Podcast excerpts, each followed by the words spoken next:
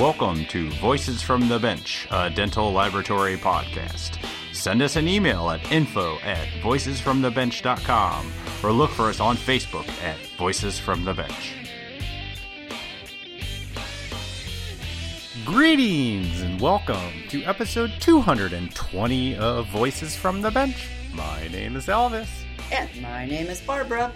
What's up, partner? Not a whole lot. What's happening with you, Barb? Not a whole lot. It's a Wednesday. We're recording on a Wednesday, and so it's uh, been a busy, busy week so far. Yeah, it's All's well. you still got two days left. Yeah, I know, but you know what? When it's this busy, the days fly by, and I'm already home watching TV, and then I get back up and do it all over again. You know, I do miss that about working in a lab. it seems like you'd walk in, put your bag down, and then you were picking it up and heading home. Pretty much. That's how it goes. So, yep. Yeah, we used to record these at the end of the week, but I'm traveling so much. It seems like we're always recording on a Wednesday these days. Yep, and I'm not complaining. I'll do whatever I can for our podcast. Well, we in the audience appreciate it. I'd like to give a shout out for everybody that bought a Races for the Future shirt. Elvis Yeah. and I made about $200 and we dedicated it to our Race for the Future and our racer, who is myself. So thank you, everybody. Absolutely. Great job promoting those shirts. We had a ton of people get them. It's going to be exciting. I hope they all turn out to the race for the future in August. Wear those shirts and cheer on Barb as she survives the swim, Yeah, yeah. spy on the bike, and, and, and runs really well. And puts a fucking whooping on it all, my friend. there you go. I'm in it to win it. Hopefully Yeah. you'll bleep that out. But of course, I won't.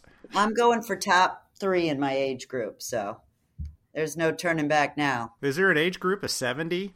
Oh, Oh, that is just so rude. sorry. Sorry. Is there a place like Illinois? Oh. Boom, mic drop. Bye bye. I only do it because I love you. I know. All right, move on. But yeah, speaking of, we weren't even going to really bring it up, but Race for the Future coming up in August. I'll put a link up on this episode's show notes. People, if you are into any sort of exercise or you just want to cheer on some amazing athletes in our industry, go to this race, support it, give money. It all goes to the foundation. It's good stuff. Yes, I agree. I am actually looking to put together a team. I have a possible biker.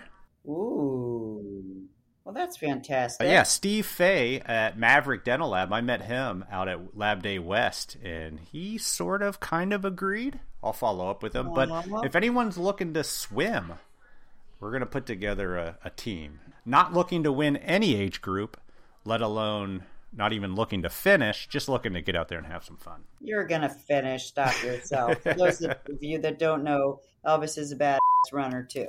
Not a great bicyclist, but he can Yeah. run like a mofo. I've been better at some other things in my life. he about kills himself on the bike, so that's a good call that you're only doing the run. Yeah, Yes. that's it. Haven't been on a two wheeled bike since. Your wife would not be good with that at all. Nor would I. so I'm getting ready to head out to Maine. I'm going to hang out with some of the coolest denturists in the country. Right on. Yeah, super excited. By the time this airs, the weekend will be over. But all three from last week's episodes are going to be there. Plus, I just happened to notice that some other past guests are going to be there too. I mean, I get to hang out with Jeremiah Noss, James Angeloni, Brian Johnson. I can't wait to get out there. It's going to be awesome. Yeah, have some fun and learn some stuff and sell some product. Yep, that's what I uh, actually have to do. I know. So, how was your panel at FDLA? I only caught the last half, but it seemed like it was good. It was. You know, my life has changed in so many good ways the last year and a half that I just felt super ready, really prepared, honest answers, good audience, great panelists, and Bennett did great. And I, I thought it was really good. Really good. I mean, I'd say that anyways, but like genuinely, I really felt like we did a great job. So, and that's Yeah. all, it's all about the audience when you're up there. You know, you just try to give as much information as you can, and it's more about them than it is about us speakers. And um, I, I feel like we were successful. I'll say two things. Yes, the audience participation was great. Half of these things, if you don't have anyone asking questions, it kind of kills the mood. But you had Yep. some really good questions. Yep. The next one was is you guys were all sitting in like comfortable chairs. Not Yes. behind a table. Yes. Nobody had their legs spread. That was good. I wish I had the memo because I wore a dress and I was a little uncomfortable with that, but I didn't move my legs. I crossed them and left them and didn't move. Yeah, usually you got those guys that sit there and what's it called, man spread, Yeah. and you're just like seriously. But nobody did that, so kudos to everybody. All right. So this month, remember, it's CDT and Dental Laboratory Appreciation Month. Make sure you stick around to the end of this episode where we will play the audio thanks that people have sent in to show their appreciation to people in our industry. Make sure you stick around. All right. So this week we bring you a special treat. A very passionate and dedicated technician joins us to talk about her journey to education. Nicole Jackson is the head faculty and program chair of the dental technician program at Milwaukee Area Technical College in Milwaukee, Wisconsin. Now, this is the same school that started her on her dental technology path. Working at a few labs and becoming known as a disruptive unicorn, Nice. I love it. I love yeah, it. yeah. Nicole soon found herself running any lab she worked at and making changes to the processes and workflows. After a long stint of a couple labs, an opportunity presented itself to educate the next generation of dental technicians. I love that too. Revamping the program, Nicole is doing what we need badly in this industry, which is giving us new, educated technicians. So join us as we chat with Nicole Jackson. The Asiga Max, the world's most advanced lab 3D printer, offers exceptional productivity. Well over 400 labs in the US can attest to its accuracy, speed, and precision. With the 62 micron print precision, the Max is optimized for both the dental lab or the clinical environment. Its exclusive SPS Smart Positioning System technology guarantees that every single layer is formed accurately, resulting in consistent results in any environment. And its single point calibration makes calibration extremely accurate and fast. As an open material system, you can print any suitable resin from any material manufacturer. Your choice, no strings. The Max also features the fastest material changeover of any 3D printer. Labs love this. Change completely from one print resin to another in under 30 seconds, which is really amazing because you and I both know how hard that is. All of this and the finest, most dependable technical support staff in the dental lab industry. Call Whip Mix today or visit whipmix.com to find out more about the Asiga Max. And as always, we appreciate your support of the podcast, Whip Mix.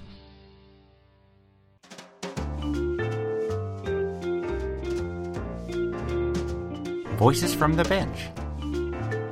The Interview.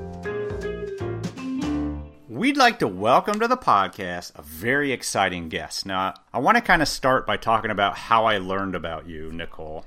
I really didn't know who you were. I'd never really heard of you, which is not rare, but there I was, Visions 21, this year in Las Vegas, and we're giving out awards like we do every year. And here's this lady that won two awards Congratulations, by the way. at one night. I didn't even know that was possible. I actually didn't know it was possible either. And thank you so much. And I was like, holy moly, who is Nicole Jackson? I want to get to know her. And then Barb and I were like, what's the best way to get to know her? Podcast. Podcast. Nicole Jackson, welcome to the podcast. How are you? Aw, thank you so much. I'm just honored to be here. I really just appreciate and respect what you're doing in this space. And it's just, it's an honor to be on here and, and to be able to participate in this with you. So thank you so much to both of you. Absolutely. Absolutely. So before we get into the history, what did you get? CDT of the year and the Yep. educator of the year? Yes. Yep. How does that even happen? I don't even know. You know, I can't even explain the gratitude that I have for, for both. You know, I've been in this industry for about 20 years. Have you really? Where have you been? I, I've been around. We've been in the same circles, but we just haven't made that direct connection. So I'll tell you, it is exciting to have this conversation too, and to give a little bit of background about me too. You know, but I have really just been concentrated, I guess, you know, in my own market, and really just recently kind of branched out to participate in additional opportunities professionally, which is kind of you know given us opportunity in those same circles. yeah. Yeah. You're an educator. Mm-hmm. How did you get into that? Let's hear the whole story. Where'd you start? Yeah. Whole story. Where did I start? In fact, I took over the program in August of 2020. So right in like the times of COVID, right? So it's my second year teaching right now. And I was actually working in the lab space as an operations manager at a, a local lab. Oh, And- nice. I had somebody reach out to me. You know, I wasn't looking for employment opportunities by any means, but I had somebody reach out to me in industry and said, you know, MATC is looking for somebody to lead the dental technician program. This would be right up your alley.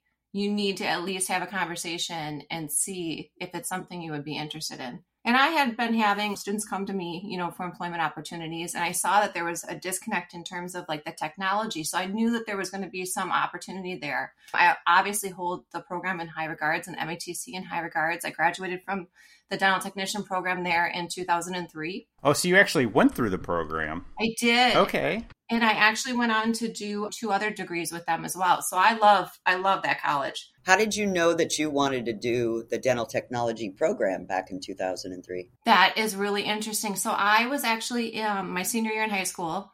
I was in an advanced program where I was able to go out and work in industry. And I knew that, you know, I always had like an art and science background, but also like a strong interest in dental, period. And so what I did was my options to select from, the only dental option was dental assisting. And so I went into a really large clinic practice that was here with a big company. And I started out as a dental assistant, moved on to sterilization tech, went into dental hygiene assistant. And it's funny because I sat in on my first crown insert Oh, wow. and I got to see the reaction for the patient. So it was just a single upper molar. And we sat down and went through everything in terms of inserting it. And um, the patient started to cry. And she went on to give feedback as to what it meant to her. She really felt like it was, you know, something that made her whole. She had such a loss um, in terms of like the experience of it. And so I knew I knew from that moment that I had to figure out where that crown came from and what the backstory was on it in terms of how it was made. So I called the dental lab that we sent out, you know, lab services to Mm-hmm. and started picking their brain in terms of if they knew if there was a program that was offered, if, you know, I could come into the lab space just to learn more, period. And that's what led me to MATC. And what is MATC? METC is Milwaukee Area Technical College. Okay. Gotcha. And so they offer uh, technical diplomas, certificates, and associate degrees that are related to technical study. So we hear a lot about schools, but this is the first I've even heard. Yeah. How big is the program? The program right now, my first year and second year, we were in COVID cap. So with that, you know, to station students at every other bench, we kept it at 10 because it allows the opportunity to, to keep that space in between. Okay, yeah. Yep. And so um, it was interesting because with that, my first year, I had 10 students and I also had a wait list for the program. Nice. Um, my second year, I also experienced the same thing. So 10 enrolled and then a wait list. Um, my third year, we're anticipating not having to have any COVID restriction. So I will be opening up the seats to take additional students. nice. hmm So you experienced this crown, you called a lab. Are you allowed to say which lab you called? I don't know. I would think so. Yeah, go for it. I don't think it's anything negative. So it was New Art Dental Lab. okay, absolutely. So you gave them a call. Where did they direct you? To this program or did you go into the lab? They did. They actually directed me to the program. And they gave me feedback that, you know, at that time, I mean, it was really a desired attribute to be able to kind of go through formal education. And so, MATC being the only college in the state that offered the program, you know, they were obviously the front runner in terms of a resource to check in with right away. The lab did offer me the opportunity to come in as well. Mm-hmm. I did end up taking them up on that opportunity because I connected with the college and they had an open house. So I went to that right away. Nice. hmm And so, and it was funny because one thing too to backtrack as well, I actually was signed up for the dental hygiene program at MATC. So I ended up switching over Mm. to dental technician. So Wow. why did you make that switch? What drew you to? It was towards the emotion of that patient, if I have a guess. It was, you Yep. know what I mean? And it was so funny because I was a personal assistant of the dentist that I was in the crown insert with. And so it was funny because I looked at her afterwards and I was like, I know exactly what I want to do. Wow. And she was like, I know you got to go for dentistry. And then she's like, you got to, you got to get enrolled in the program. And we were talking about another college that's here that offers a really wonderful dentistry program. And I said, no, I got to figure out more about that crown. You oh, know, Oh, cool. with that too, it was like when I went to the open house, I really just fell in love with the fact that there was such an artistic quality behind manufacturing and it was working with my hands. And so for me, it was a combination of art and science and all the different worlds and aspects that I had loved so much in terms of study before. And so I just knew, you know what I mean, that I had to to take that and run with it. Yeah. So I had a really good experience in the program. So yeah, so kind of walk us through it. So what's your first like what do you do when you go to school for dental technology or is it all study and then hands-on well you mean with the program as it stands now or the Yeah. program as when i experienced it 20 um, years when ago you experienced it and then actually what you've changed and what's now that'd be great. Back then there were smaller portions of lecture so it wasn't a lot of theoretical study. There were portions of it but it was a little bit more hands-on driven and a little bit more open architecture. So we would kind of be given guidance and then a handout and then you would go to complete the task. So the experience as it stands now is a little bit different in a lot of ways different. But i mean we still do combine like theoretical study and physical Mhm. labs wow so, so what they direct you back to the bench and you sit down and just start creating Yeah, a lot, but it was a lot more independent then. You know, more so just like, all right, the task is to wax mandibular first molar, you know, in terms of us being able to process it as a full cast crown. And you kind of had a handout to give you guidance, obviously. Mhm. Um, we didn't have too many textbooks. We did use the Air Force manual at that time. So it was more so independent work, independent study. How big were the classes back then? Back then, well, I had about 16 when we first started. Okay. And then there was an immediate drop off, you know what I mean, of a few. And then we ended up, when I graduated, I graduated with about eight. So you do have some drop off during it. Yeah. At that time, yes. And there were, and for different reasons as to why. Sure, sure. is that a two-year program At the time that I took it, it was actually the first year that it was offered as a technical diploma, so a one year study. Before Wow. that, it had been an associate's degree. nice And it was pretty much Crown and Bridge based. So there wasn't anything in terms of denture study. Really? so what part did you like cutting anatomy did you layer did you contour Yep. All of the above and casting. And it was funny because everybody graduated and wanted to do ceramics right away, yeah as you Yeah. traditionally want to do, you know. Yeah. And I had set out with a couple different goals. It was I knew I loved ceramics. I wanted to go into that.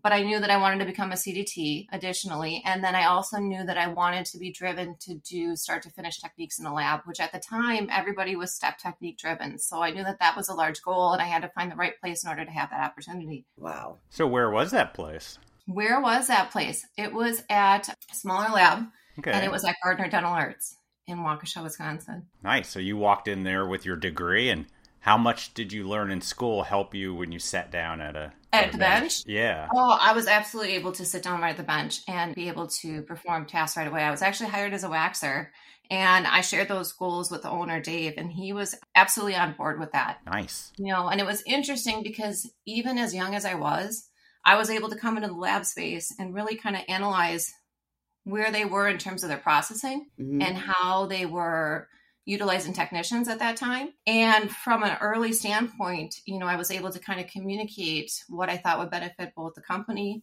and the technicians in place to make changes. Dave really ran with my feedback, you Hmm. know, and so I did achieve my goal within six months. I was doing start to finish techniques, and that was something that was really interesting and floored everybody because of the time frame that I was able to achieve it in Mhm. but also just with the team that we had had because again it was like a very step driven lab you know there was a metal finisher there was someone who stacked there was a waxer you know and then there was someone that did kind of like work in between and then a model room technician and they each passed their work on to somebody else and then they took it over and then they did it and then they passed it over correct yeah that's what we used to do as well and then you did it everything everything Wow. So what was great is like I would come in and I was able to perform at such a speed that I knew that I had to achieve in order to have that extra time to work with the owner independently. hmm and to learn things additionally. So, I mean, I was the first to come in, I was the last one to leave,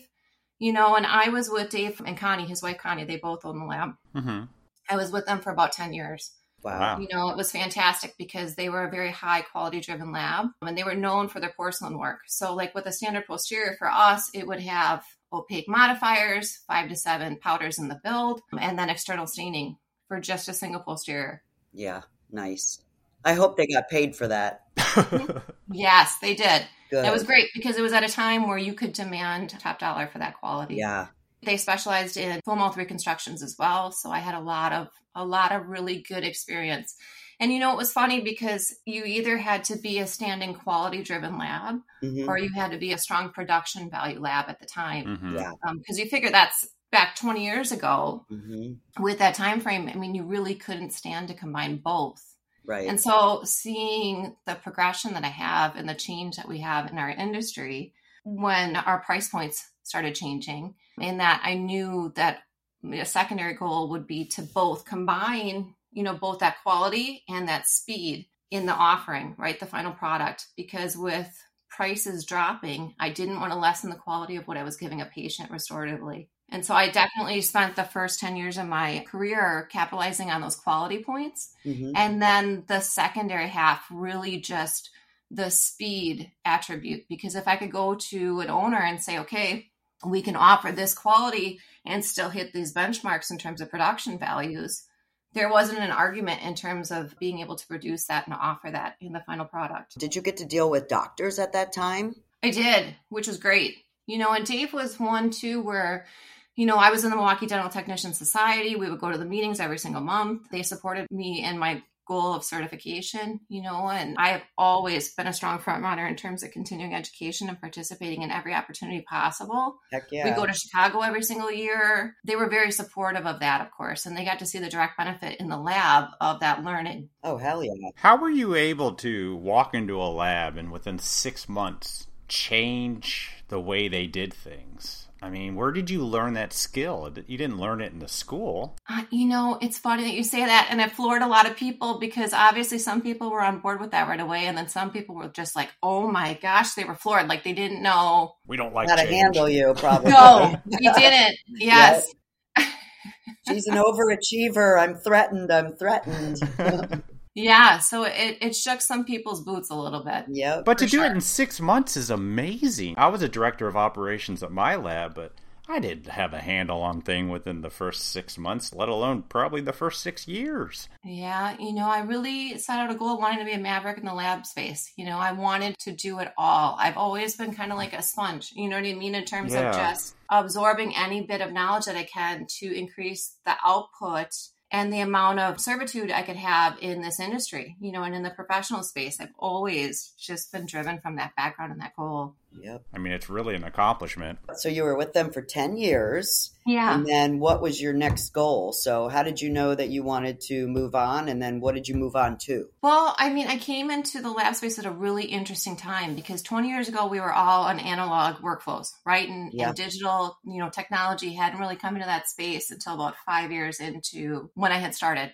And so with that, you know, obviously Nobel Biocare kind of came in with Mhm. the Piccolo and Procera, and Yep. we kind of just boomed from there in terms of 3Shape and and the other technologies that got introduced. With that, you know, my goal was to want to pick up and to dual wield analog and technology driven workflows. Now, in a small lab, you know, and I appreciate Dave and Connie and all it is that they had offered, you know what I mean, and taught me in the time frame that I was with them, Mhm. um, and that we were able to accomplish together. But we were limited in terms of the capacity that we could pick up and run with technology. And so I really wanted to get into a space there again, just with the industry changing as it was, to you know have that as a secondary skill set and be just as strong as my analog base. Mhm. And so I wanted to go into a space that could kind of offer the opportunity for those additional technology driven aspects. Did you want to be a designer? Or, I mean, like, were you interested in creating on the computer? It sounds like where your head's at. Yeah, so it was interesting. I actually did, and I was the one that did do all the design at Gardner Dental Arts when I was there. Wow. So I was Nobel Biocare certified. They did get the Piccolo. They did pick up with 3Shape later on, hmm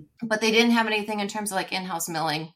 3D printing hadn't been introduced at that point. Mm-mm. but it was Yeah. more of the reduction aspects. And so, yeah, I really wanted to learn design and to be able to, you know, like I said, to be able to go in and out of digital and analog workflows.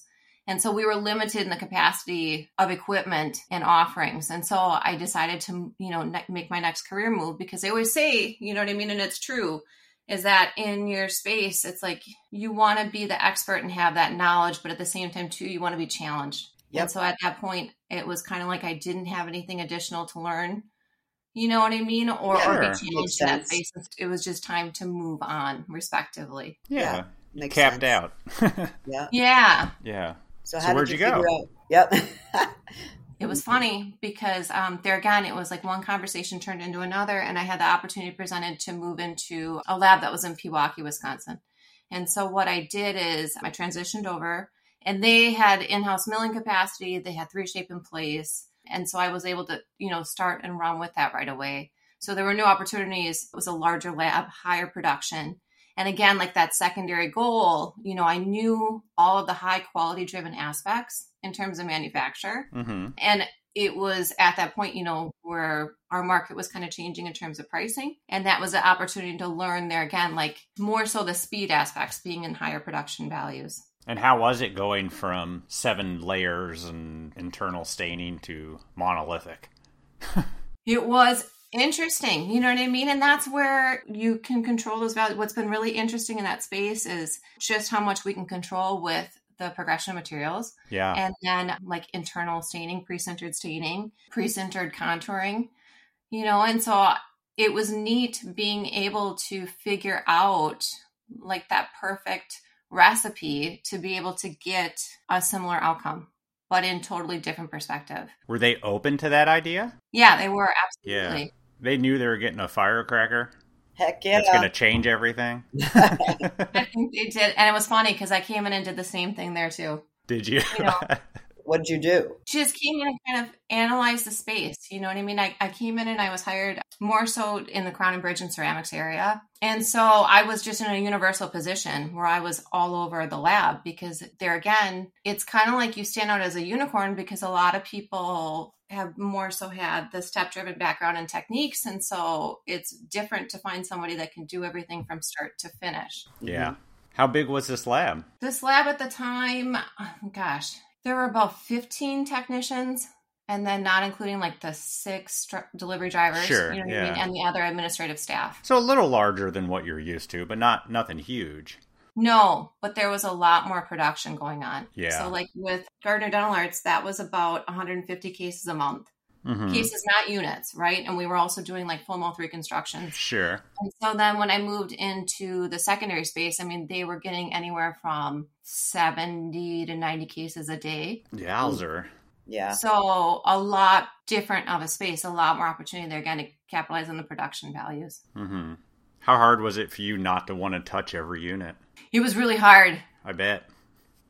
it's hard to let go. It is. But I was kind of anywhere and everywhere. So I would design about 50 cases a day.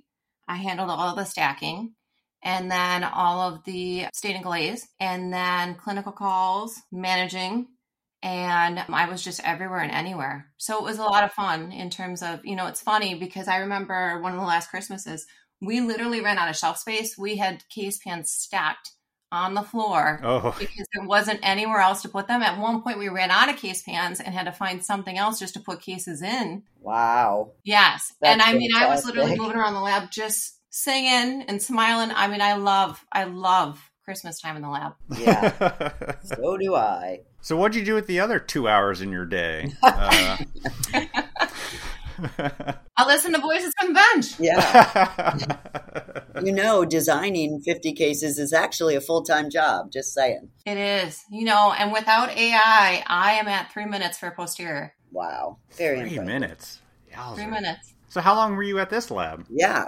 Almost 10 years. Jeez. Wow. Yep. So I moved from that space into teaching. And, you know, respectively, I only did that because I, you know, at the time of COVID, we saw our numbers go from 45,000 plus technicians down to about 40,000 technicians. Mhm. And our schools have transitionally changed over time.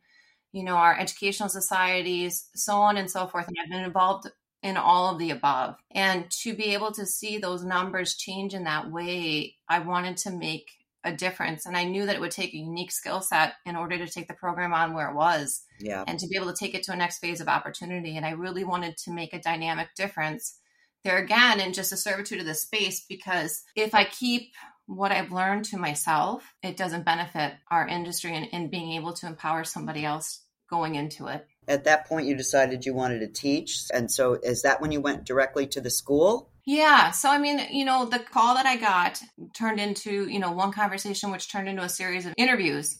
And then, you know, they had offered me the position.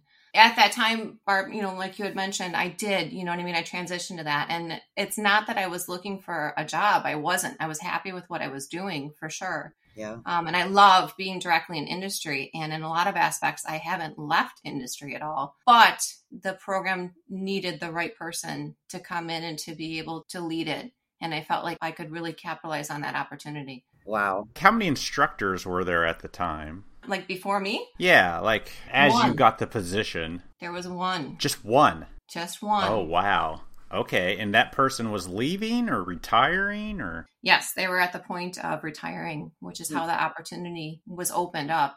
So not only are you going to be running the program, you're the only one teaching the program. Correct. Wow, I didn't realize that. Yeah, currently I'm the program chair and I'm the lead faculty of the program and the only faculty to the program. It's good to be a leader of only yourself. it is in some aspects, yes. yeah. So when you go into something, an endeavor like that, do they have all of the content already there for you and then you can tweak it and build it and change it? No. So how did you know what the heck to do? Like walk me through that. Well, here's the thing. And I know like it sounds like a lot, but there here's the thing. The program is unique to the state, but the curriculum is outlined in a course outcome summary. So that is with the Wisconsin Technical um, College System, right? Mm. So there's an outline of what the criterion is. The instructor actually develops and creates all the content within that. Wow. Now, what's interesting is you do not, you know, have to pass along that content from one instructor to another, or if there's multiple instructors that are teaching a course, as long as they're in alignment with those values, they can still come up with independence in terms of what their philosophy is on teaching, right? Yeah, so you can have your own identity. Yeah. So, like I said, I mean, you really have to have like this program specifically, it really needed a unique skill set to be able to come in and accomplish what needed to be done.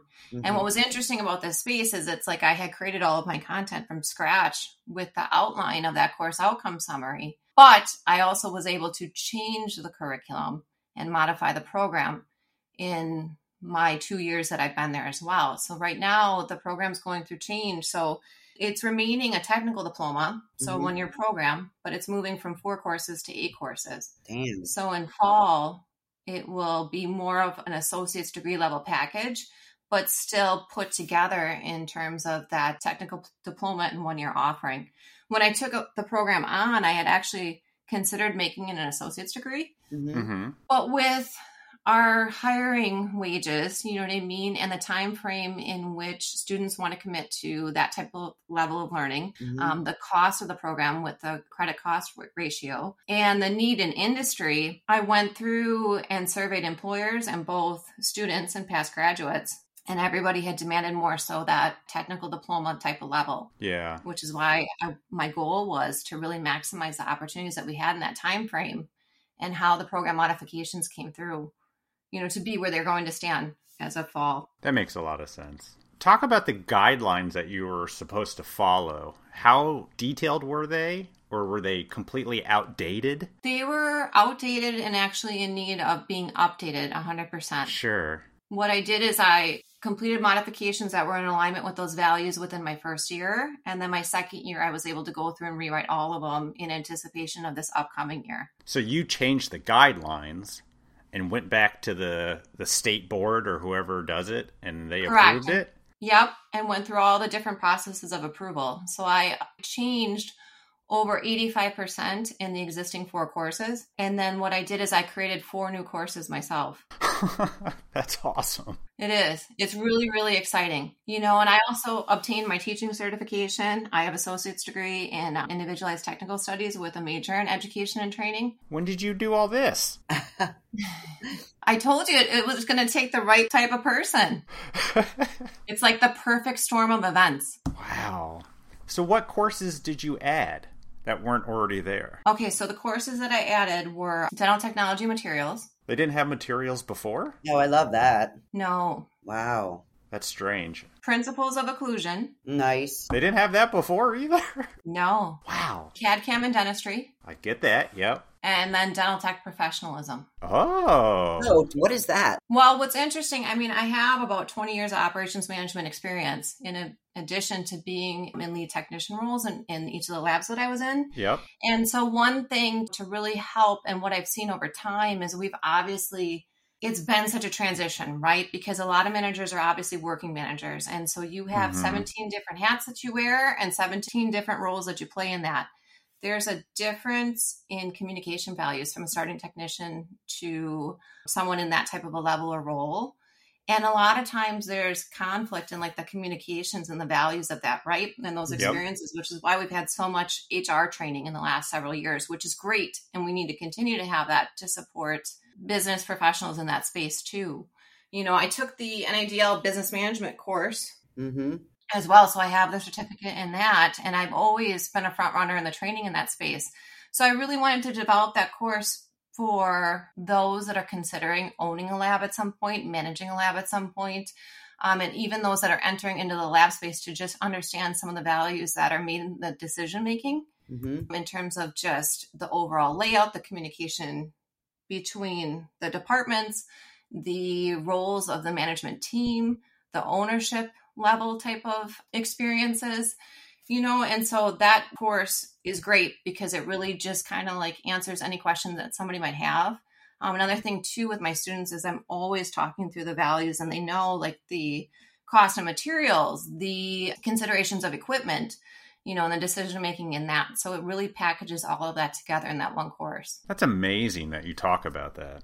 Yeah. Even labs now don't understand like how many units you need to do to pay for that thirty-five thousand dollar mill. You know. yeah, correct. And so they actually come up with a business plan in that course as no well. No kidding. Wow. Yeah, which is really cool because they get to consider that and see that in black and white and in print. And there's nothing that speaks more volumes than to kind of see the details of that. So, how many start the program wanting to be a lab owner, and then when they get to that course, they realize, eh, ownership might not be for me? Well, it's so funny. You know what I mean? I talk through a lot of these things I've incorporated, even though they haven't been debuted in singular classes yet, but I've obviously instilled that in my last year students and then this year students. Mm-hmm. And it's funny because the employers just really appreciate that when they get out into the lab space. And what I was going to touch on is, you know, back in my day, when we would graduate, you know, everybody wanted to go right into ceramics. And now everybody is wanting to graduate and considering ownership. So I think it's going to be really interesting to see how many might change or progress onto that goal afterwards. But I haven't officially taught that course yet. It'll be next spring when it comes through.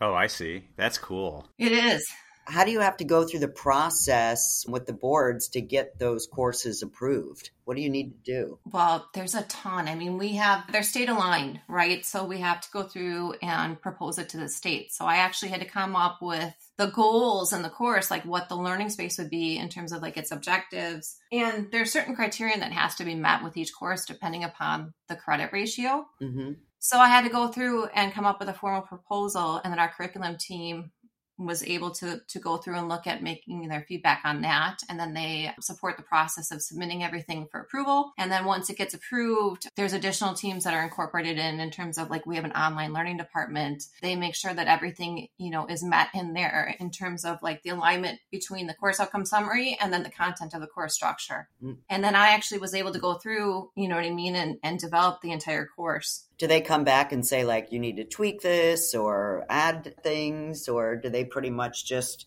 approve it? Is it difficult? No they 100% will go back through and really go through in fine detail to make sure that every objective is met in any anticipated area. Nice. So by the time that the course debuts it's gone through several different portions of set standards being met before the course is approved to 100% go live Wow. And then you have to still create all the content that you're going to present to the students. They get to see all that because they have to sign off on all that. Oh, you have to sure create it before. Yeah. So what do you do? Like a PowerPoint? Do you hand out sheets? I mean, how do you put something together? Well, there's a ton. And what I actually did too in the development of all my content is I incorporated a ton of online content and really made the program versatile for students so that who are attending so that they're able to still have life work balance between that and learning. Mhm. um, because nowadays it's like everybody has such intense schedules, both personally and professionally. And Sure. so I really wanted to open up and limit any possibility of someone not participating in this just because of the portion of study. So I'm excited because there is so much between that blended learning space that, you know, even right now, right now it's funny, it's ex- an exciting time because my enrollment has been open. My class scheduling went live 12 hours ago, Oh, Cool. and I already have seven students that are signed up for the program. Awesome. Nice. hmm So I've got a question about the students um, because you've been teaching for a while. How did they find their way into the program? How did they know they want to do dental technology? Well, a lot of the underlying is that, you know, they I've got a lot of students that have been in dental assisting or dental hygiene hmm and they've tried that or were going to attempt to try that and realize that it just wasn't the right fit for them hmm uh, for one reason or another. I've had a lot of practitioners that have had family members that were interested in just dentistry, period, but they didn't necessarily want to go to the extreme of going for being a dentist. And so they were recommended and sent to the program. I've had a lot of out of state students as well who considered other programs, but they didn't want to commit to that associate degree level. hmm So even if they had a program that was offered in their state, they actually traveled from out of state in order to go through my program because it was a one year. Wow. Wow. And MATC too also has like student apartments that are available. So that's something that has also helped with like out of state enrollment too, is having that additional support. MATC really offers a lot of student driven support areas and like tools and opportunities, you know what I mean, in that area. And so that's been really fantastic as well. And Barb, too, I've done a ton of marketing. I was going to year. ask. Yeah. So how do you do that? What, where do you market? Yeah, so I actually have two social media certifications. And so with that, I've done a lot of like things on social media, YouTube. MATC has like a Monday spotlight where they do like a, a morning news show. And I Mhm. participated in a couple episodes of that. So there's a couple of videos out there Nice. for that. I've had a couple different, you know, publications that I've been featured in too professionally. So like I was in the 40 under 40 top technicians in the LMT magazine Yeah. last Mhm. year. So Yeah. a lot of people got to see Spotlight, you know, and realized they didn't know already that MATC had a dental technician program. So I did get a lot of outreach from that as well. Awesome. And then, you know, I've had a couple additional things like um, MATC has a transformations article or like magazine, and that's going to be coming out. If it hasn't already, it should be coming out this next month. So just different things from that perspective. And I also changed all of the marketing on like the websites for MATC, period, and in the hallways of the college. So if you walk through now, it's like you see updated photos of my students, you know what I mean, last year, you know, doing CAD design and you know, we still do casting, but it's more so just from the study of like contour work. hmm Yeah. And there's labs in our area that are still casting as well, you know, and doing PFM and full cast crown. There's a lot of labs still casting, so yeah. I'm always surprised when I learn how many still do. And this year, you know, we did 3D printing. So, like, there are videos of that as well. So, that really has, you know, when students or potential students will Google our industry and kind of see what their interest might be in the lab space. What's nice now is like the study reflects what's true to industry. And so they feel more confident in terms of enrolling in the program, period, because they feel it gets more on point with where the industry is. And let's not forget now the best marketing ever the podcast. The podcast. I'll tell you, I still remember when you first debuted Voices from the Bench oh my god. because I loved listening to like podcasts really early morning in the lab. And I still do. I listen to podcasts all the time. But I remember when Voices from the Bench landed their very first episode on Apple and I was Oh. able to stream it. Oh, that was a long time ago, Elvis. We weren't It very was. good back then.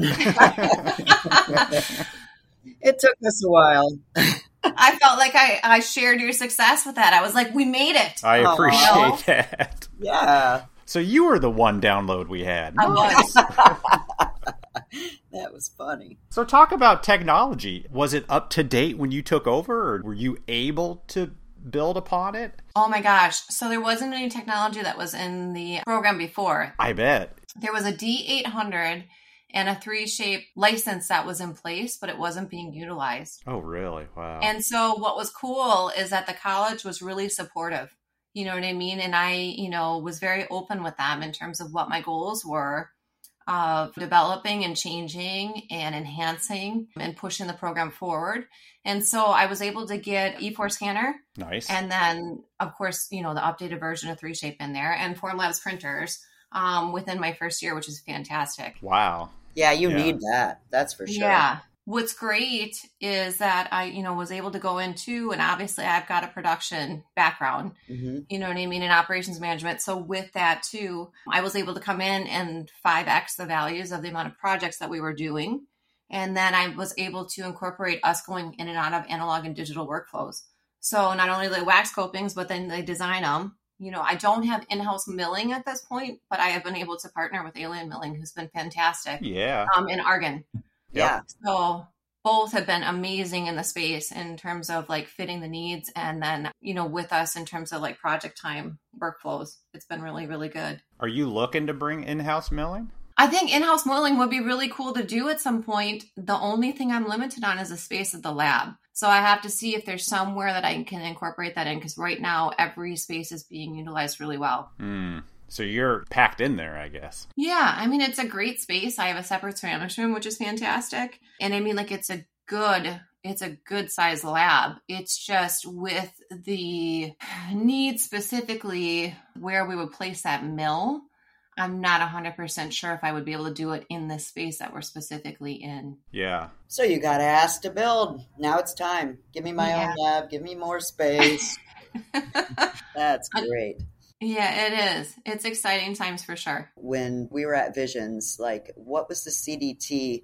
I remember you have to fill out a lot of different things. And so you got nominated, and then you had to fill out all of the questionnaires and all of that. And then when did you learn you won? Oh my gosh. So it was funny because I got done teaching and I got a call and it was from a Tallahassee number.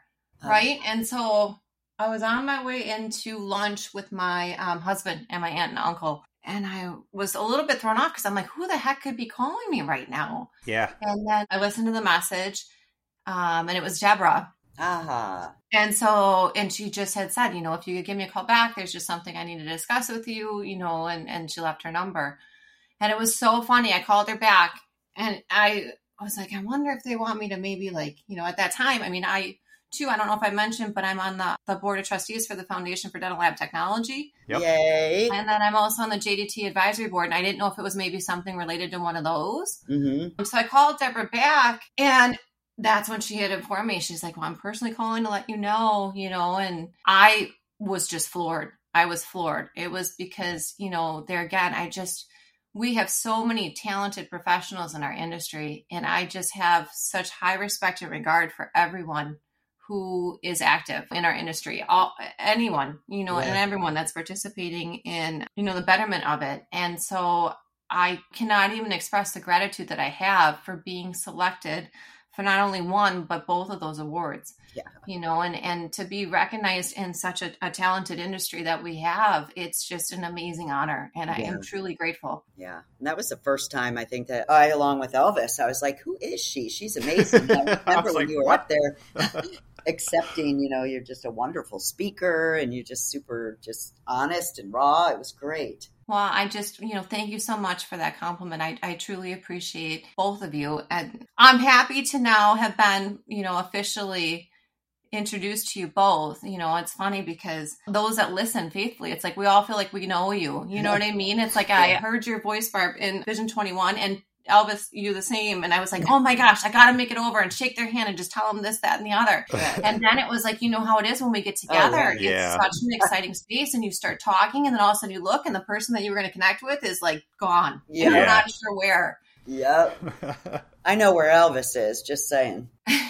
I don't even know where I'm at. What are you talking Um, about? Just joking. You mentioned you're on the foundation board. When did you decide to give back to the industry? I mean, you've put so much of your passion into the school. Yeah. What made you say nationally, let's give them what I have left, which probably isn't much? Oh my gosh. Well, you know what? I'll tell you, it, it's an honor to be in that space and to be able to collaborate professionally too. You know, yeah. And I'm appreciative because there again, it's it's just amazing to participate in those types of conversations and dynamics. There again, to kind of just impact our industry at a larger level. And so it's hard. I mean, it's like I've always had that same passion and drive, but a lot of it I've kind of like stuck into the lab spaces that I was in Sure. for sure. You know what I mean? And like that immediate circle of just my state. And so to be able to kind of get on that larger national type of level to make those impacts and differences. You know, what impacted me to, to volunteer with the foundation is in 2020, I actually received the Spear Education Grant. And so I was very appreciative of the opportunity that it, offered me in that learning space. And so um, was a recipient of an online membership and I was able to complete uh, 371 credits with Spear, which was Holy amazing. It was amazing, just the clinical space of learning in that. And so I really just wanted to additionally, you know, support that opportunity for somebody else and then some. And so it's been really cool being able to be a part of the board. I did participate in the Race for the Future last year as well. Did you? Did you do the full triathlon? I did, well, I ended up on a team with Lindsay and Sean. Oh, nice. my husband and I, we were signed up to do the full triathlon on Saturday. And Yeah. then Lindsay's team needed a runner on Sunday. So I was able to jump into that space too. So you did really both. cool. No, Oh. I, you know what? It's funny because we were going to do uh, the race on Saturday, and first time there, you guys have participated before, right? Oh, Yeah. yeah. Yeah. So my husband and I got in, and you know how you have to do that meeting? Oh yeah, the pre-meeting. Yeah. Yeah. So we sat down and we did that meeting, and it was so funny because it was like rush, rush, rush, and they tell you the location that you got to be, and this, that, and the other. We got up to do the race on Saturday, and we literally were back and forth trying to figure out where the heck we needed to be. It was a disaster. Oh, Yep. so you missed the race because We you couldn't find it? Oh, and it was so funny because they had had challenges that year with how their operations were running and where their setup was. I bet you it was different than most other times because of COVID and all that. It was, and they apologized Aw. profusely. They're like, "Oh my gosh!" So then we got to participate Sunday instead of Saturday. Well, that's good. At least you got to do it. Yes, you know, because all that training. You're a runner. That's nice to know. Yeah, Was that last year? Or was it going to be your first? one? yeah, yep. That's terrible to train and get ready and excited and miss it. I don't know. My swimming wasn't on point, but my biking and running was for sure. Yep, Yeah. I remember that. I, I have like two weeks before I have to start training for this year, and I'm like, uh, counting down the weeks. I'm like, all right, I got to start at three months, and then I'll be ready to go. So I get Yeah, it. It's a lot of work. it's a ton of work. Mid May is your start, Barb. Yeah, well, if you don't want to drown and you don't want to die, you've got to start at least three months before the triathlon. I've talked to people that were swimming. They were like, oh, I've just swam a couple times. And I'm like, but it's a half a mile or a quarter mile. Like, you can literally drown. And all I do is swim, swim, swim for three months so that I just, ugh. But I love Yeah. it. And yes, Elvis, mid May. That's insane. Yep. Are you going to do it again this year? Oh, Nicole? Oh, yeah. Oh my gosh, yes. Yeah. Are you guys doing it? Hell yeah. Yeah. I'm in. I, I if I can get a team together, I only run. I don't swim, and I haven't been on a bike in years. So I like the team. I think the team's fantastic because everybody, it's like a win win win for Yeah. everybody. yeah, So that's what we plan to do this year. My husband's going to run. I'm going to bike, and then um, you have to find a swimmer. Lindsay's going to be on Oh, our team. so nice. we- Oh, that's she's gonna great. be the swimmer. Good for you guys. Yeah. Yes. Don't steal my team name. You want to know what it is? Yeah, let's hear it. Dental Tech Tryhards. Oh, Nice. I love it. Yeah. Yep. I'm Teen Voices from the Bench. See, Elvis, you got to be on that team. Uh, just me. it's just her. Barb won't give up any of the glory. No. No. no. She's all about All winning the whole thing. Yeah. Oh my gosh, it was so hot last year. We Oh. crossed the line, and I crossed the finish line with Kelly Reinfelds, and we looked at each other, and we went right over to those towels because they had like ice cold towels. They Oh, almost called it. It was so hot. Yeah, what was it, Barb? Two, three years ago, they shortened the run on everybody because it was Oh, so yeah, hot. yeah. I mean, it's just it's August in Chicago. You just never know. Yep. Oh my gosh. Well, and this year you saw Education Day. It's going to be the first Education Day Yep. from the Foundation for Dental Lab Technology. So that's going to be fantastic too. I'm excited for that as well. Are you teaching at that? I'm not teaching No? at that. I, I absolutely would have been happy to, but they were able to put together the presenters. And so, I mean, it's exciting. It's going to be the first one. And so it's going to be offered on Saturday. And then it's free. There's no charge for it, too, unless That's you want to go to the dinner. So Yeah. it is. Yes, Yeah. come for the education, stay for the race. I've been a spectator a few times. It's a lot of fun. There's just a lot going on. It's it's just a great time even if you don't race. Oh my gosh. And the spectators are awesome. Like, Yeah. Yes, I can't tell you. Like after seeing that, you know, running in it and participating in it, and just seeing all the children and families and individuals that were just like shouting out positive stuff, or had signs, or cowbells, or were cheering just as you went through, like you know, to to push you on to keep going. Like it was pretty amazing. Yep. I agree. I love it. I got to work on getting a team together. hmm Do it. You got to do it. You can't take my name though. You're out. Nope, you can't take my name either. Uh, okay, I'll have to come up. All right. You can be on my team. Or how about voices on the bench? That's what everyone calls our podcast anyway. So, Okay. are they really? you. Yep. eh, it's close enough. Oh my gosh, that's that's funny. So, Nicole, with the program as it was, how has it changed now? I mean, are you still doing the lecture and the and the teaching, and what's different? Yeah, so it's night and day difference between what it was 20 years ago and where it stands now. I would Um, hope. I'm actually physically training students at the bench. So, you know, with their experience, you know, we do theoretical lecture. And when I lecture, I actually have obviously touch points that we need to make sure that we touch on, like specifically, but it's also like a lot of discussion. So then that way there's more so the understanding of the fundamentals, but the whys and the challenges and the considerations in the direct lab space as to what happens in that reflection. And so I put a lot of content online. And what's been great about that is just the universal languages that are offered in that too, to open things up for, you know, students additionally. But, you know, there again, like in the lab space, it's really neat being able to train directly at the bench you know and and with contouring being able to sit side by side and give direct feedback. And there is portions of independent study where they're completing portions of tasks but it's true lab reflection. So exactly what happens in the lab space is is happening in the classroom and so it's very seamless for students when they graduate to move into that space because they understand those direct communication values when and where they go into asking management for assistance and then also like department communication. And I do a lot of team building with the students too so that they have that direct connection with the lab space as well. Wow. So, do you actually do it physically in front of them? Maybe project it on a screen first? Yes. So I'll actually do demonstration and then in addition, I'll work with them, you know, side by side at the bench. And then once they get comfortable, they'll start cruising through the values on their own through just, you know, step driven portions. And then I do 100% check ins with them. So I'll usually give them maybe 20 minutes to work independently. And then I'll come back around and work with each one, like Wow. individually. And Yeah. then with CAD training, I'll actually work side by side with them. So I'll go from each computer and what's fantastic is I have uh, desktops in the classroom, but I was Mhm. also able to get laptops in the classroom. So each bench has a direct link where we're able to plug everything in. You know what I mean? So they, again, you know what I mean, have that direct hands-on study with the uh, CAD design software. You know, for the entire portion of class and the availability to use it individually. All 16 students can design at the same time? Yeah, Wow. Wow, that's huge. It is. It's awesome. You know, and then we have the 3D printers. And like I said, what's great too is that they're able to, you know, when we outsource, they're able to upload those STL files, convert them, and with the different exchanges between like Argen and Alien Milling, Mhm. getting things plugged into those orders so that we can get them in. How excited are they when those crowns come back? Oh my gosh, they love it. I bet it's funny- like Christmas. I bet.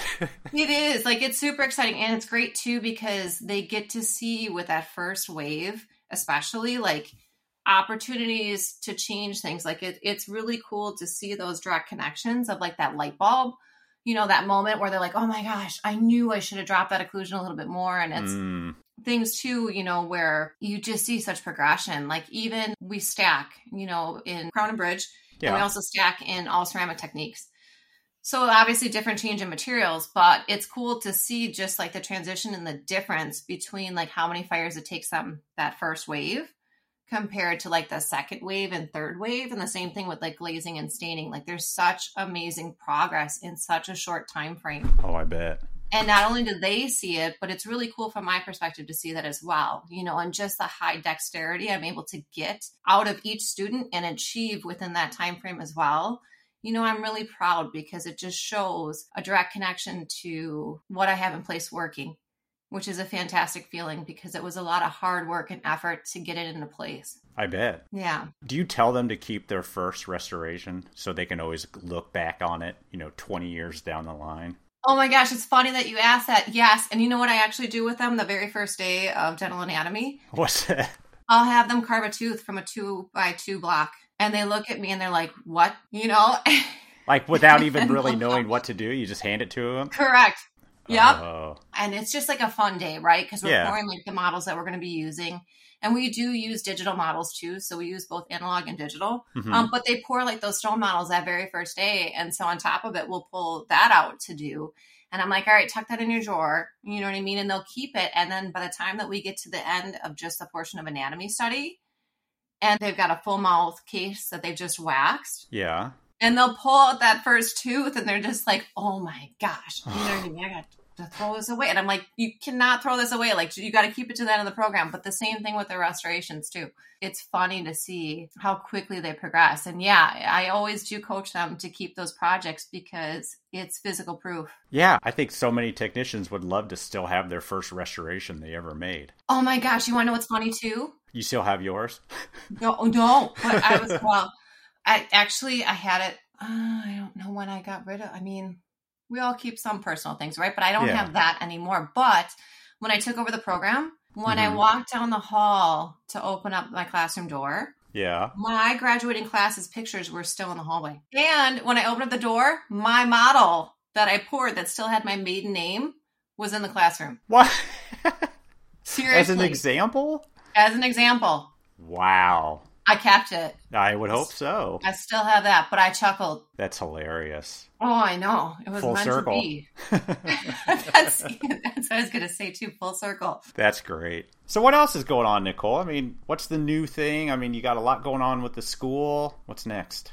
I don't know. I'm just, you know, it's interesting. I was just talking to a couple people out in Denver about this because it's odd. Like, I don't have 100% everything lined up for summer. Like, I have it kind of open right now, Hmm? which is weird to me because I've never had that or experienced it before. So, I did sign up to go to Ladies on the Mill. Nice. Awesome. We'll see you there. Cool. Yeah, 100%. So, I'll be there for sure. And then I'm just kind of looking at what additionally I can kind of plug into. You know what I mean? In three weeks, my students graduate. Nice. What's cool is I'll actually be graduating in the same ceremony with them too. Aw, that's great. Yeah, so I'm doing um my third degree and I just finished out a supply chain management degree. Good Jeez. Nicole. Gosh, you're making us all look bad. No, I'm so I just I'm telling you, Third degree. Wow. it's really cool just to be in this space. Like I can't tell you how inspired I am and motivated I am by everyone in our industry. You know, I every day and it's funny because my husband still marvels. He's like, "Oh my gosh, you've been doing this for 20 years." Like I, it- it's crazy to hear you talk about it because it's like your first year. You know what I mean? Where you have that same excitement and interest, and the, you know, really the motivation for all these things comes from just the depth I want to be involved in our industry, but also just from like the sheer motivation of the others in it. Yeah. You know, and I just appreciate being in this space. Outsiders don't understand our passion. No. It's No. weird to them. They don't No. get You're a it. very passionate bunch. Yeah. Too true. So you've cold turkey stopped working in a lab, right? Well, here's the thing. I thought when I took over the program, I'm like, I'm going to work in the lab space and I'm going to teach and I'm going to do this. Well, then when I came in and I saw where the program was and how much work was going to be involved, it 100% I've been working Sunday to Saturday, Wow. you know, by my own accord. Mhm. You know what I mean? Outside of what I'm obligated to do. You know what I mean? Just because my standards are really high with where I want things to be. And so it required that. It really required that in order to get it to where it is in the time frame that I've gotten it there. nice. And so I didn't have the opportunity, but I 100% would love to be in the lab space and I would love to be in a larger global perspective and scale to be able to help be a part of like the training solution and solution for hiring technicians because we have such a great need. And I can do that with the program, but I mean, it's tough because there's a national need for that, Sure. Mhm. you know, and as well as like the numbers. My output of numbers can never match what the industry needs. Yeah. True. But if you grow, grow, grow, grow, grow it, you will, Yeah. you know, 15, 30, 40, 50. It's great. It is. Are you teaching removable there now? I am. Okay, good. The program includes removables and crown and bridge. I think you mentioned earlier there wasn't much removable. Mm-mm. So how did you bring that into it without being a removable technician yourself? Do you have to teach yourself removables? Well, here's the thing is I have removables in my background. Oh, of course you do. What, that was a dumb question of me. And so we have complete dentures, but with the time and space, I don't have anything in terms of partials right now. Oh. So complete dentures is in there for study. And obviously we do custom trays as well. And the, the workflows for that right now are analog. I have a advisory board for the program as well. And Mhm. so we discussed when I came in, it was so funny because I had my first advisory board meeting and you guys can hear the reflection of my voice, right? And imagine this it's like eight o'clock in the morning for the meeting. I had had like, I don't know, two or three cups of coffee. Like I was within a first couple weeks where it was just like I had a ton of different program successes, like, you know, a lot of traction that we had gained. I go into this meeting, my first meeting, and I'm like, I want to shatter ceilings and break through glass and da da da da. And I get done with the meeting, and I was just like, oh my gosh. I looked at my husband. I'm like, I think I just WWE'd that meeting. like they're they're probably trying to grasp how fast I was talking. Thank goodness it was recorded. yeah, But I was like, there's just a lot, you know what I mean? But I've got a lot of passion for industry and obviously for teaching. And so it was so funny. With that meeting, I had also discussed like us going into technology, obviously, like printing dentures and whatnot. And Yeah. so everybody had kind of like spoken on with the numbers. We were at like 5% of labs at the time that were really kind of like inheriting digital dentures sure. for workflows. And so it just made more sense at that point to, keep things analog. So I think that's obviously a future consideration for an add on in the courses, you know, Mhm. that we could do. But for right now, because I just overhauled everything and increased the credits and changed things, that's something will definitely be like a work in progress. Well, I think there's, even to you, Nicole, there's a limit. Yeah. I know you don't think so. And I know you want to beat that limit every time. But there's only so much you can do, right? No, I know. Excellent. I think you're well deserving of the two awards you got this year. Oh, yeah. Easily. Educator of the Year, CDT of the Year. That's huge, but it's obvious it's well deserved. You've done amazing things. Well, thank you both so much. I really just appreciate that, you know, and I, I still am floored. You know what I mean? I have both of those awards on the, the bookshelves in my living room. And it's funny because every day I look at them and I just smile. Like I just am so honored to be in this industry. And I just appreciate being able to be in this space for sure. You know, when you make those decisions early on in terms of what career you're going to go into, it's funny because you make them with the confidence at the time, thinking and hoping that they're the right decision. And I just can't believe the things I've been able to do in my career. And I just am so thankful each day. Well, thank you. Yeah. Great. Love hearing your story. It's amazing. We super appreciate everything you're doing for the industry. And I don't know, I just expect humongous things out of you in the near future. Oh my gosh. Well, and I'm totally open to them. So thank you for that. And oh, I would love to come back if you guys have a future opportunity. So if there's anything too, one of the things I love um, are your roundtable discussions. yeah. Oh, we can talk to your students too. Yeah. Oh, they would be. They That would would- love love to come on. It was so funny because when I went out to Vision, and I came back, and obviously I couldn't say anything, you know, at the time because it wasn't like public knowledge of the award. So I didn't tell them. But I, when I came back, I obviously told them where I was and what had happened. And they're like, "Oh, did you see Elvis? Did you see Barbara?" Oh, Aw, we listened to your we listened to your episodes in that's class. cool. In class? We That's 100% neat. do. Oh my gosh, yeah. I participate in a ton of different webinars and continuing education, so we all can participate in that, but we 100% do. And Yeah. they actually have assignments built off of your Voices from the Bench podcast. Damn, woman. That's Yeah. impressive. Thank you. So you are like celebrities to them. Aw. And so it's funny because when we listen to, and Barbara, you'll drop a curse, which you have been really good. You have Thank not done you. that this episode. Yep. but it's funny because you'll drop something and they'll go, Oh, Barbara. You know? and we'll all just crack up. That's cool. Yes, that is one of the first things that they ask me is if I had Awesome. Met both of you. You might want to skip next week's episode. oh no, why? Because she's a cusser. There's Oh Not me. Maybe we need to quick put out there, like if everybody wants to make a donation to the foundation every time that Barbara makes a curse. That's a oh, That's a good I got idea. inside information now. Maybe we should put this out there. that's a good idea. there you go. Five bucks for every bleep. Five bucks for everyone. Awesome. Well, for someone that in my high school days hated homework, I appreciate the fact that I am someone else's homework now. Yep. You That's are. Me fun. too. And in a very big way. That's great. Nicole, thank you so much for taking the time. I know you got a busy schedule, but thank Oh, you yeah. so much for coming on the podcast. Oh, you're welcome. It was an honor to be here. Thank you for participating in this episode with me and for inviting me to be here. I just can't thank you enough. Absolutely. great. Thank you. And we will see you, ladies of the mill. Ladies of the mill. For sure. Awesome. Have a good one. Bye. Bye.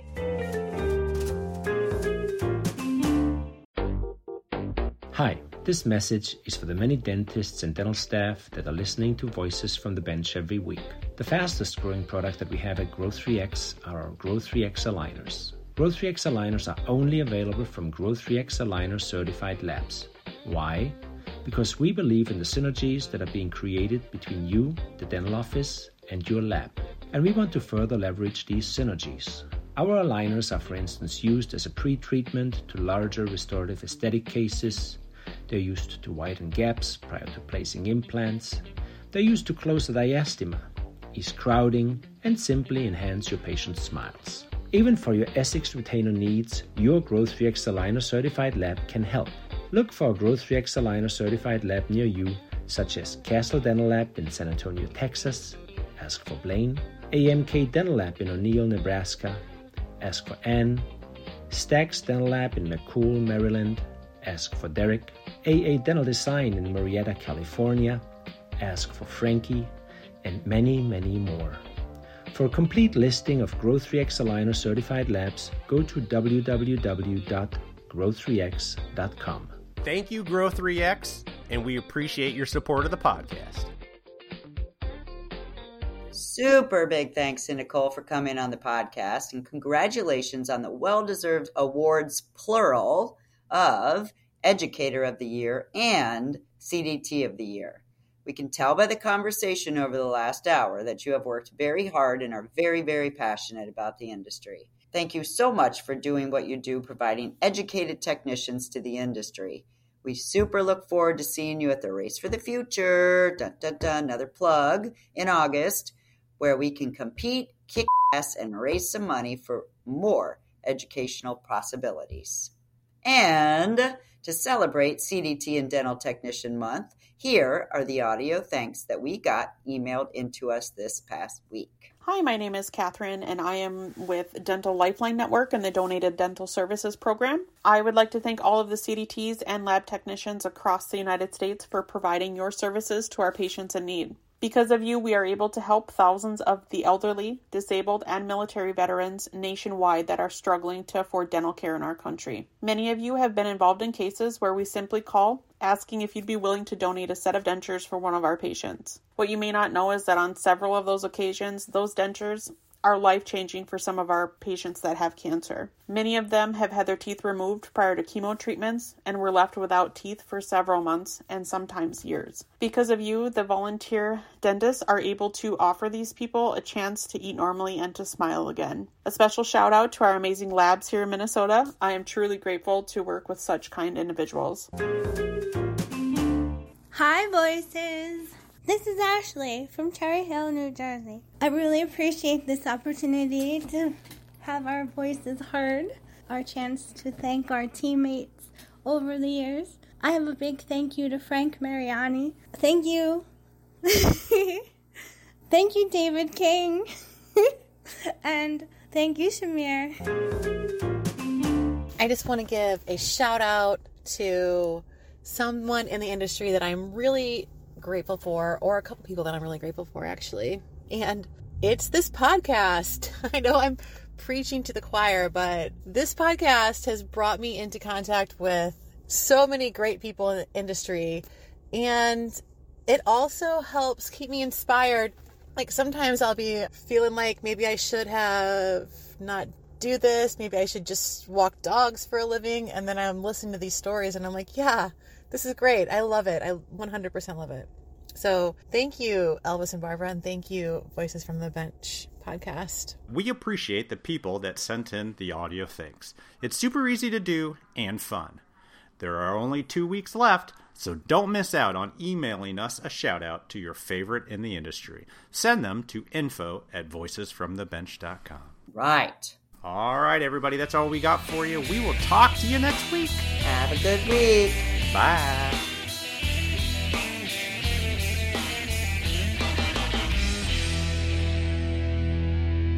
Hello, Elvis. We've been trying to reach you about your car's extended warranty insurance.